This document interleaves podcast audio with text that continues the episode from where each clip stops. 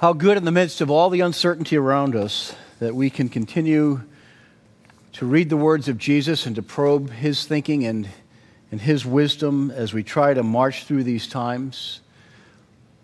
I was thinking as uh, Kelly and, and uh, Jen were leading in that song, um, it comes from the perspective of, of the woman who had crashed the party, the dinner party where Jesus was, and snuck up behind him and began to wash his feet with her tears and then poured that perfume over him and closed my eyes for a minute and just trying to picture the song as we were singing. And I was fighting back the tears.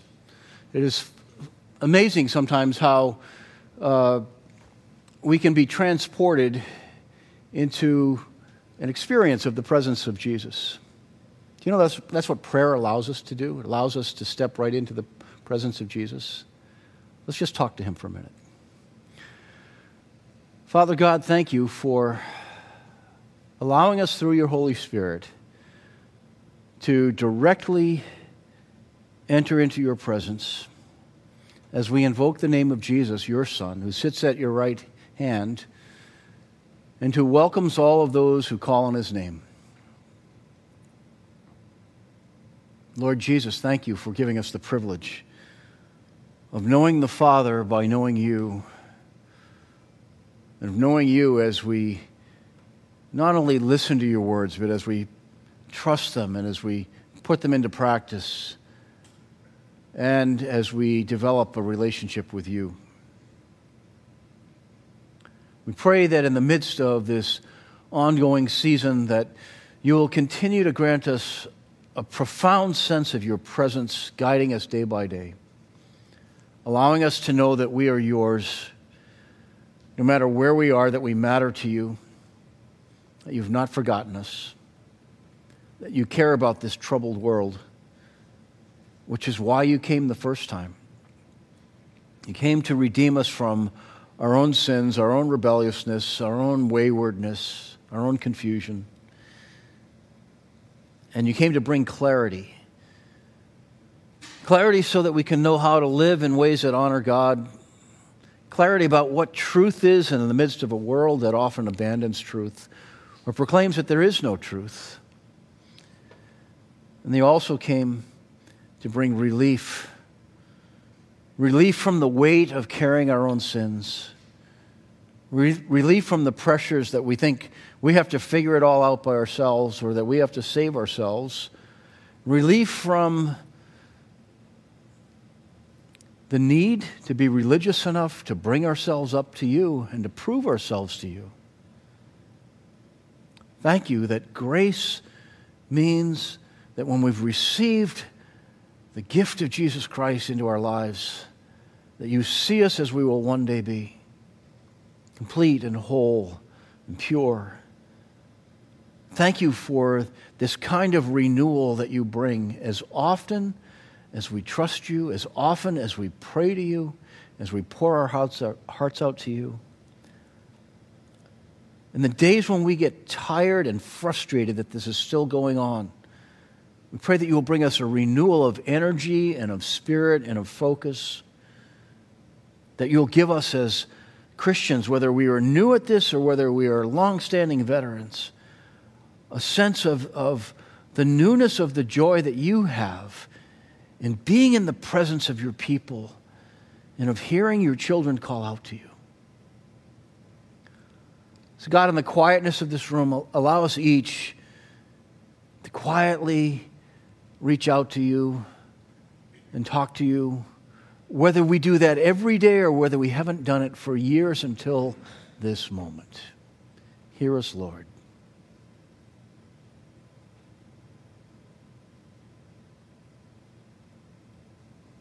And now, Lord, as we look into this gospel and the words of Jesus, I pray that you'll give us understanding about what he would have us to know in order that we may live well and wisely. In Jesus' name, amen. Our scripture this morning is from Matthew 22. We're in a series that we're calling Rediscovering Jesus. We never lost him. We're just trying to uh, bring through some clarity about who Jesus is. Because sometimes, in the way that Jesus is regarded in this world, uh, the Jesus of the Bible kind of gets left behind. So, our topic this morning is rightful rendering. This passage will help lead us into that. Matthew 22, 15 to 22. Then the Pharisees went out and laid plans to trap him in his words. They sent their disciples to him along with the Herodians. Teacher, they said, we know that you are a man of integrity and that you teach the way of God in accordance with the truth. You aren't swayed by others because you pay no attention to who they are. Tell us then, what is your opinion?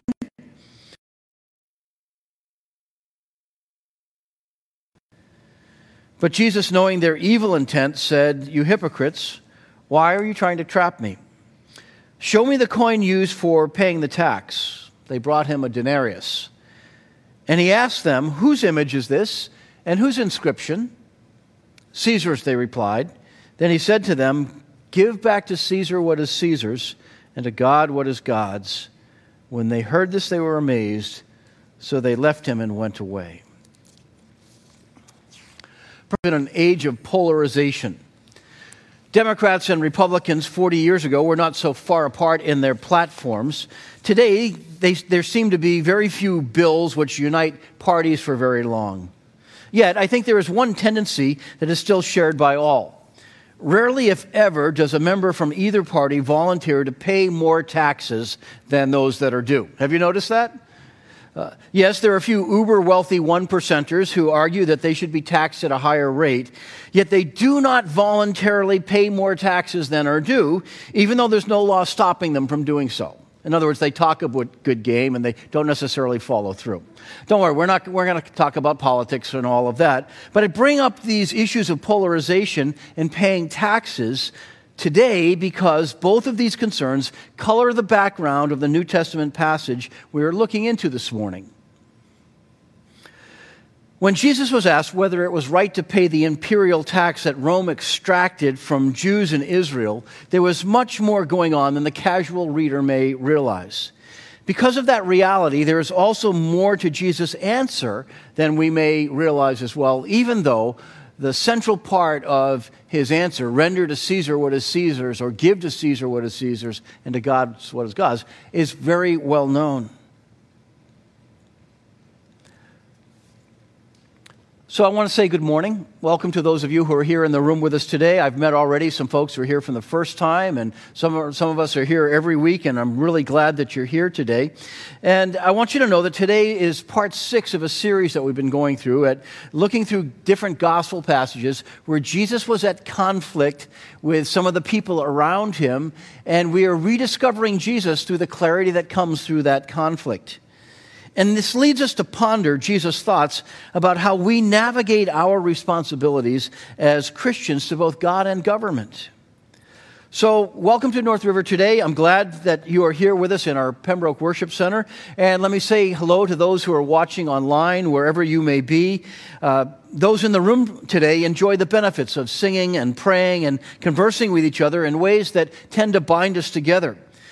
And I hope that I can encourage those of you who are connecting with us online or from home or from your traveling location to at least take the next 30 minutes or so and, and make that a priority. Avoid the temptation to multitask. Focus in for a few minutes and really listen to what Jesus was saying behind these words. Together, we thank the Lord for the technology that allows us to function as a, a hybrid with both in person and online congregations today.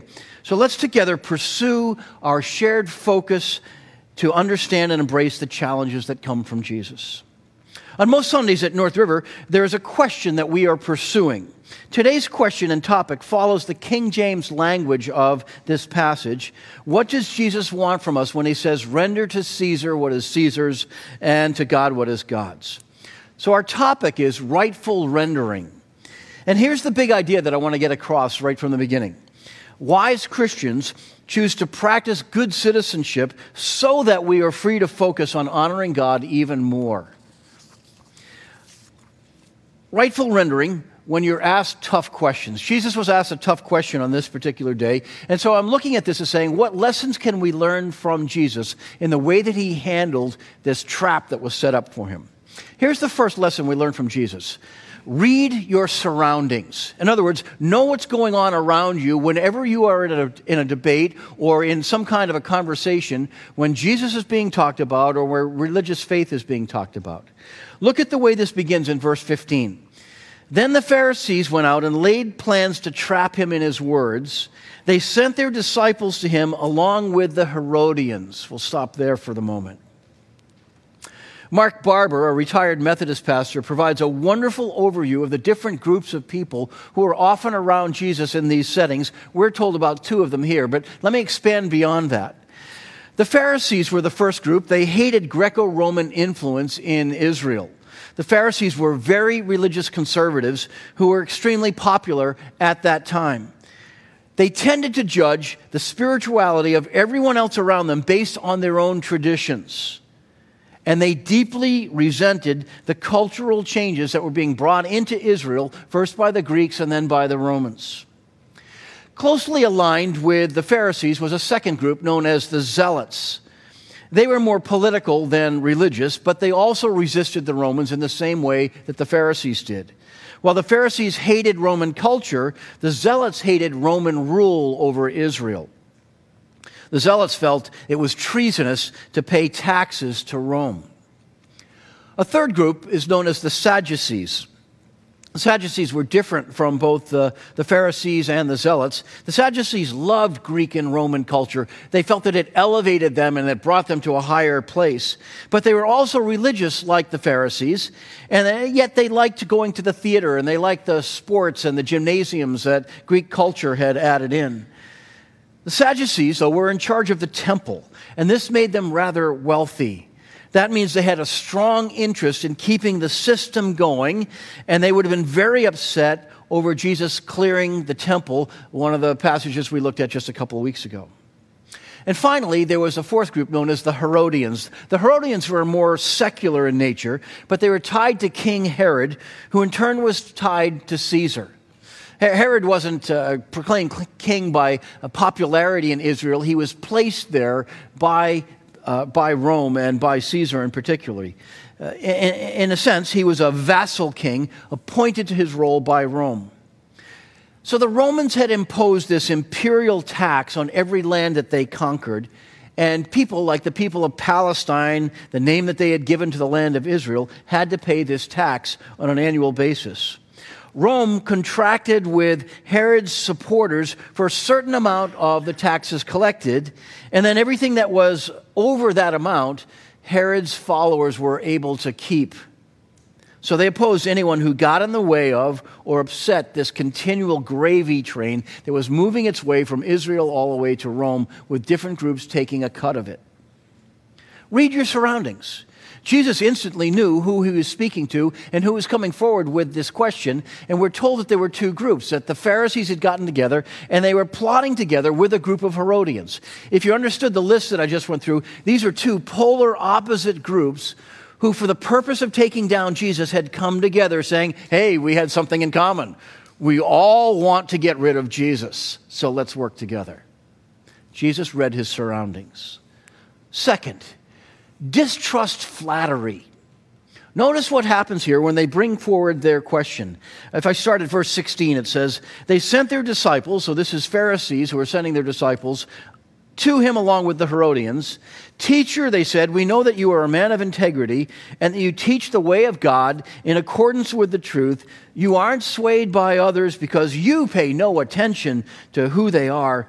Tell us then, what is your opinion? It is, is it right to pay the imperial tax to Caesar or not? First, notice how two opposite groups have joined together here. As I said a moment ago, the Pharisees hated the culture around them and they were very religious. The Herodians were far more secular and they loved the Greek and Roman culture. Yet here they are plotting together in order to trap Jesus. This alliance is Jesus' first clue that something was wrong with that scenario. Second, notice how they begin to butter up Jesus and they describe him as a truth teller. In their approach, they're trying to suck up to Jesus, so to speak, in order to bring three truthful observations to Jesus or about himself before they ask their question. This sounds too good coming from these people who constantly oppose Jesus. Jesus, you are a man of integrity, they say first. You teach the way of God and in accordance with the truth. You never hear stuff like this coming from Pharisees. You aren't swayed by others because you pay no attention to who, who they are. In other words, you haven't given us any special place like we're used to getting with everybody else. What are they doing? This is one big attempt at flattery. Southern Baptist pastor David Dykes explains how this works. He says, Flattery isn't the same thing as true admiration. Flattery is patting someone on the back to find the soft spot to insert the dagger. Flattery is manipulation. So these are statements that the Pharisees weren't willing to acknowledge openly, and probably the Herodians weren't willing to acknowledge openly either. This flattery was designed to force Jesus to answer a question that they had been plotting to ask, a tricky question that was really designed to take him down. All of this was a setup, it was a trap. This was Jesus' second clue the buttering up, the, the, the, uh, the, the praise that wasn't normal in their dialogue with him. Matthew adds in three clues that this was a trap. Uh, his first uh, person insight that he adds in verse 15 when he says they were making plans to trap him. Uh, then in verse 18, he says, knowing their evil intent. In other words, he's saying Jesus must have let the disciples know that he understood what was going on. And then again in verse 18, within Jesus' own question, he starts off by saying, Why are you trying to trap me? Now we can see how this question was a trap.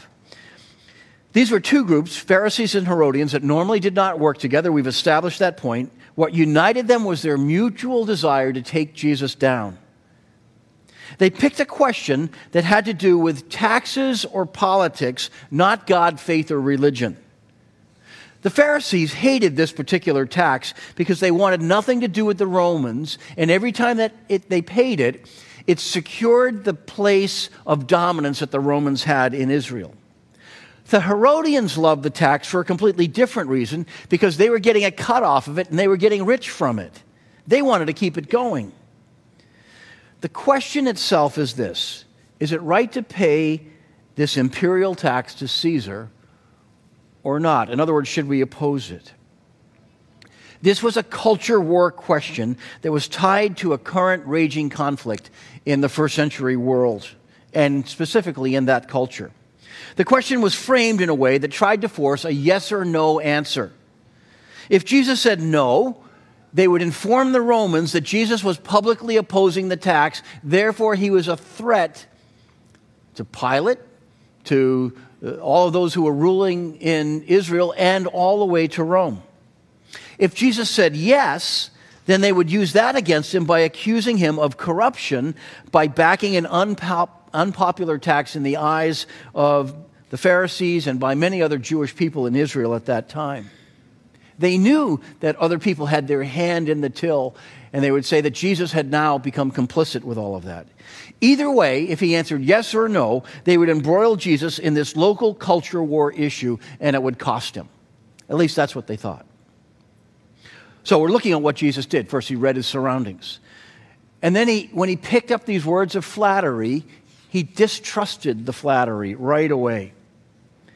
The third thing we observe from Jesus is to slow down by asking clarifying questions. Look what he does here. They pose the question about the imperial tax, and then Jesus says, Show me the coin used for paying the tax. He knew what the coin was. But nonetheless, he slows things down. They've got to dig around. Somebody comes up with a denarius. In other words, the coin for uh, a common worker's uh, daily wage. They brought him a denarius, and he asked them, Whose image is this on the coin? And whose inscription? So there was something written on that particular coin. Caesar's, they asked, uh, they said. Then he said to them, Give back to Caesar what is Caesar's, and to God what is God's. So notice what he did here. First, he slowed things down by forcing them to answer his question first. Have you noticed that Jesus does this fairly often in the Gospels? For instance, in Matthew 21, the previous chapter, when the chief priest questions his authority, by what authority are you doing these things? He says, I'll, I'll answer your question, but answer one for me first. John's baptism meaning John the Baptist. Where did it come from? Was it from heaven or was it from human origin? All of a sudden, all the religious leaders have to scurry back and they have a little uh, confab and they put their heads together and they pr- pretty quickly reckon wow, if we say that this was from heaven, in other words, that John the Baptist was sent by God, the question that Jesus is going to ask us is well, then why didn't you listen to John? And if we say no, that this is all of human origin, in other words, John made up his own stuff, well, most of the people already consider John to be a prophet, and the people are going to turn on us. So they said, well, we can't give you an answer. And Jesus says, very well, then, I won't give you my answer about my authority and why I'm teaching.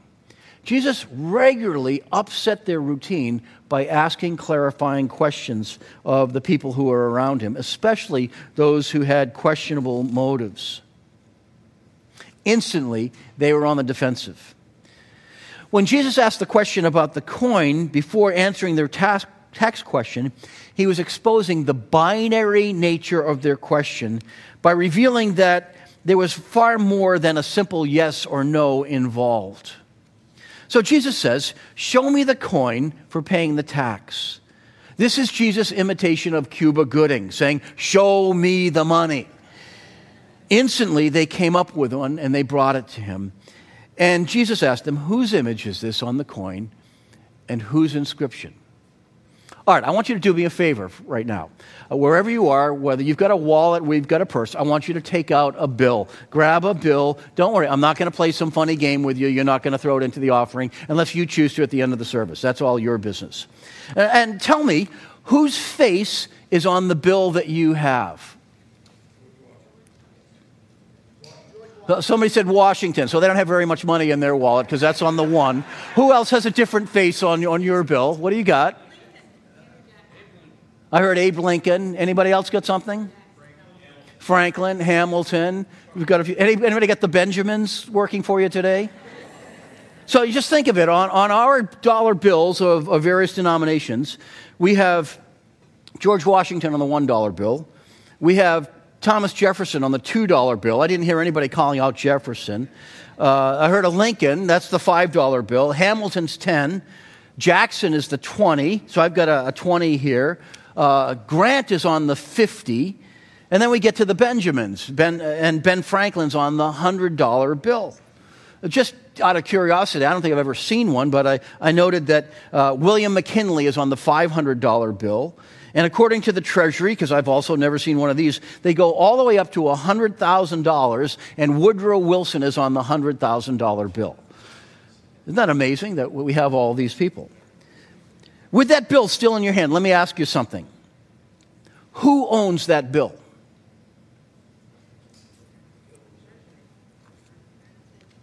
Is it yours? Now, now some of you are looking really puzzled. Say, I'm not sure what to say. I see a couple of quiet no's. And we are raised to think that that is your money if it's in your wallet, or it's my money that it's in my wallet. But on the front and on the back, there's a, there's a name on here. What's the name that's consistent on the front and the back of your bill? The United States of America. So, what's interesting is that if you were to take that bill and light it on fire, First of all, you would be out whatever the, the value of that denomination is, and you're hurting yourself. But it's actually a criminal act to destroy a bill that is the property of the United States. What that means is that you and I technically don't own these bills, even though we operate as if we do, that the government does. And what we do is we trade something of value for this piece of paper with which the United States instills some value. So, what do we trade? We trade labor or we, we trade something else of value that allows us to take one of these home and, and to walk away with it. But that money doesn't actually belong to you or to me. And that's the strange thing about it. Okay, now that I've got your attention, back to Jesus. Jesus asks, Whose image is this on the coin? Whose inscription is this that's written on the coin? These clarifying questions infer that there's some similar arrangement and the coin actually belongs to Caesar, even though they have to trade labor, a day's wages, in order to gain that one coin that they use to pay the tax. So Jesus then answers brilliantly Give to Caesar what is Caesar's. And then he goes beyond and says, And to God what is God's. In other words, in this realm, we fork over what the government requires us to do. Paul puts it a different way, building off of this same teaching from Jesus. In Romans 13, he says, If you owe taxes, pay taxes. If respect, then respect. If honor, then honor. And saying that we as Christians pay these things out of our sense of duty because we are Christians and because we are God honoring people, we honor the state in ways that are appropriate. The foundation for Paul's words in Romans 13 is based on what Jesus taught here in Matthew 22, verse 21. One more step that we see from Jesus restore the focus to honoring God. So he says to them, Give back to Caesar what is Caesar's, and to God what is God's. The Pharisees and the Herodians tried to embroil Jesus in this culture war debate that all centered on whether or not they would pay the imperial tax.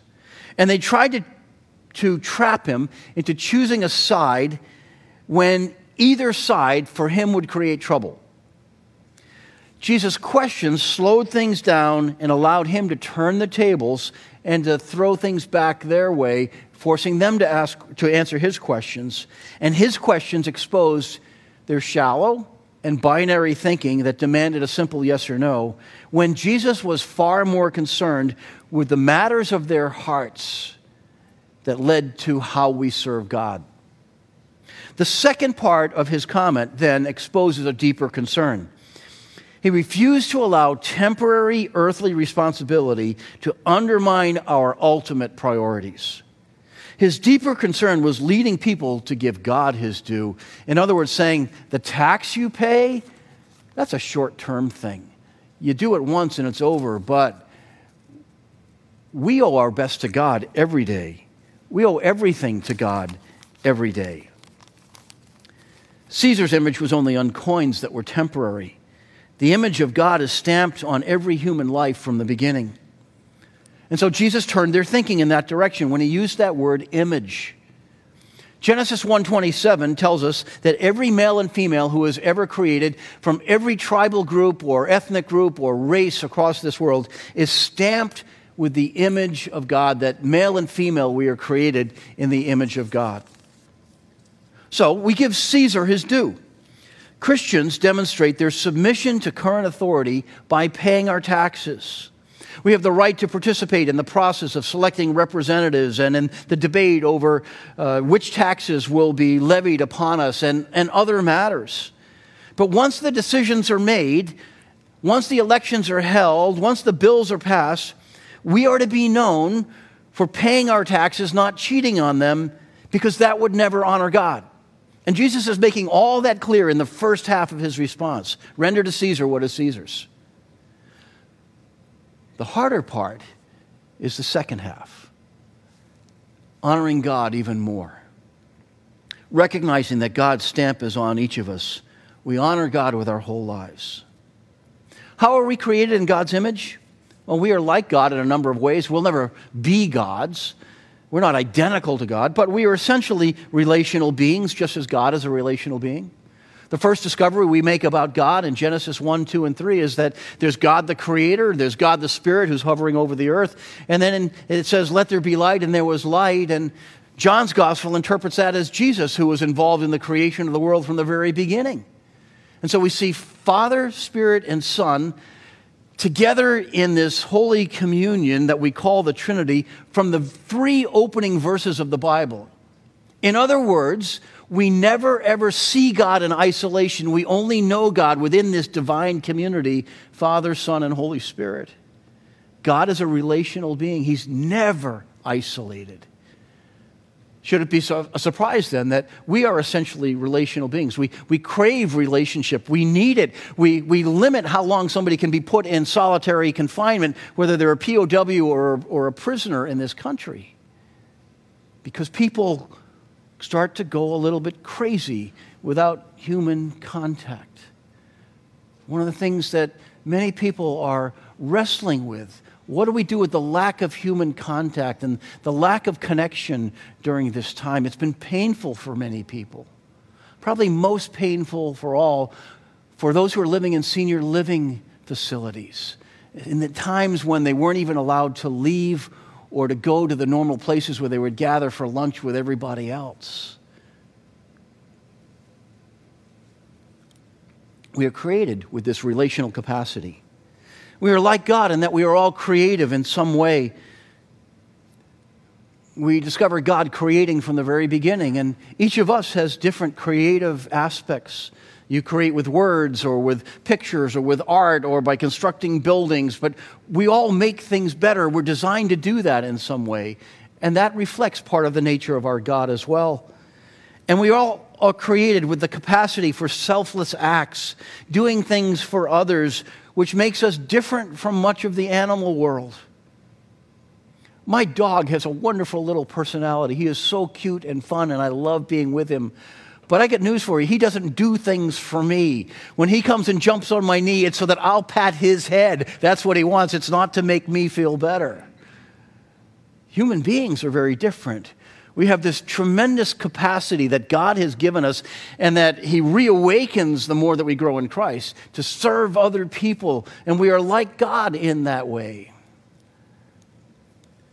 And we are entrusted with responsibility for caring for and tending to aspects of His creation.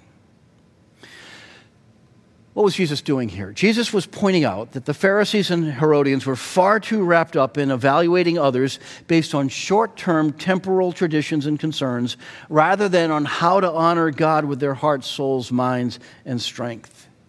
The brilliance of Jesus' answer reveals that wise Christians discern the boundaries between earthly citizenship and heavenly citizenship and so we live up to the responsibilities and obey the state so long as doing so does not violate the commands of God.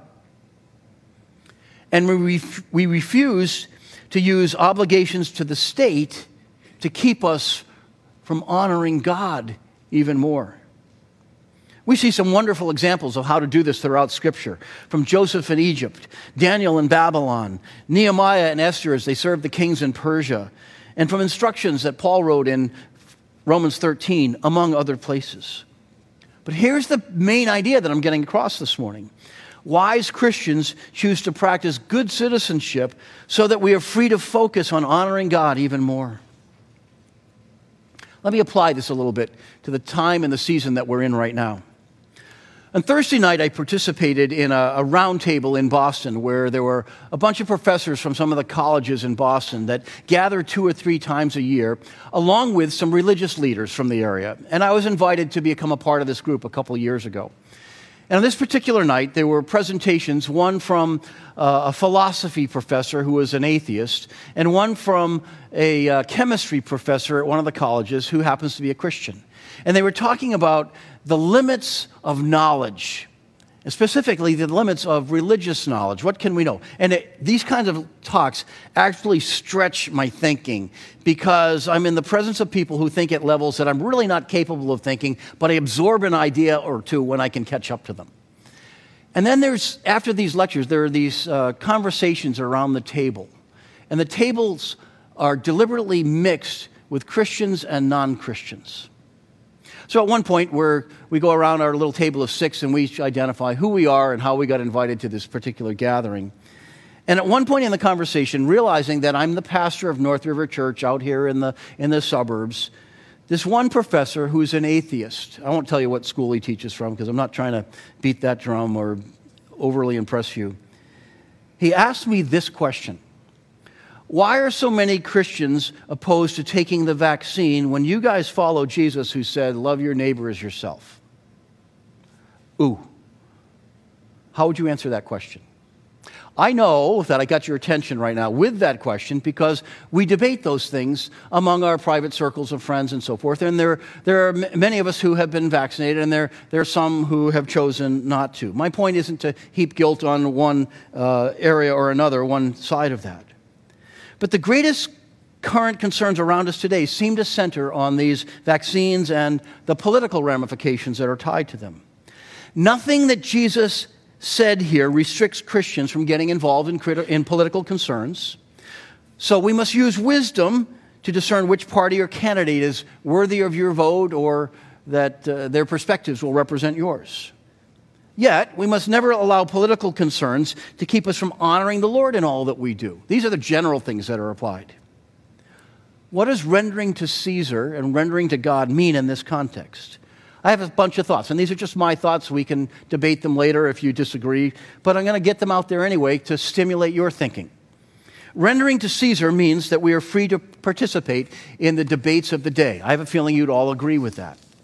Rendering to Caesar means that we pay our taxes fairly, fully, and on time. I hope that you will all agree with that. I'm not always sure. I know our congregation. Sometimes we can be kind of rascally. Rendering to Caesar means that we act for the welfare of others unless that act keeps us from honoring God. That may involve sometimes defending our nation. Right now, it may mean that there are times when you wear a mask or I wear a mask. For me, that thought that rendering to Caesar for the welfare of others means that it's one factor in why I chose to be vaccinated. I want you to know that I am. Rendering to God means that I treat my neighbor who disagrees with me or who dissents on this decision with love and respect, even though we come out on opposite sides of that issue.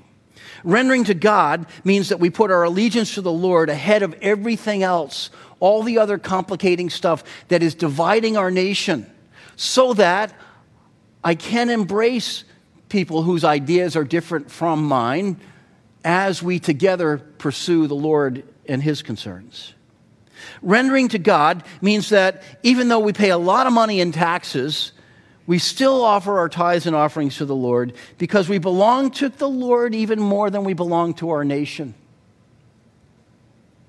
He doesn't put a stamp on me that says the United States of America. He puts His Holy Spirit in me that says, You belong to the living God who created you, and I will never, ever take this away from you. Rendering to God means that there are limits on my allegiance to government that are revealed whenever obeying the state would force me to violate my duty to honor God. And those are rare.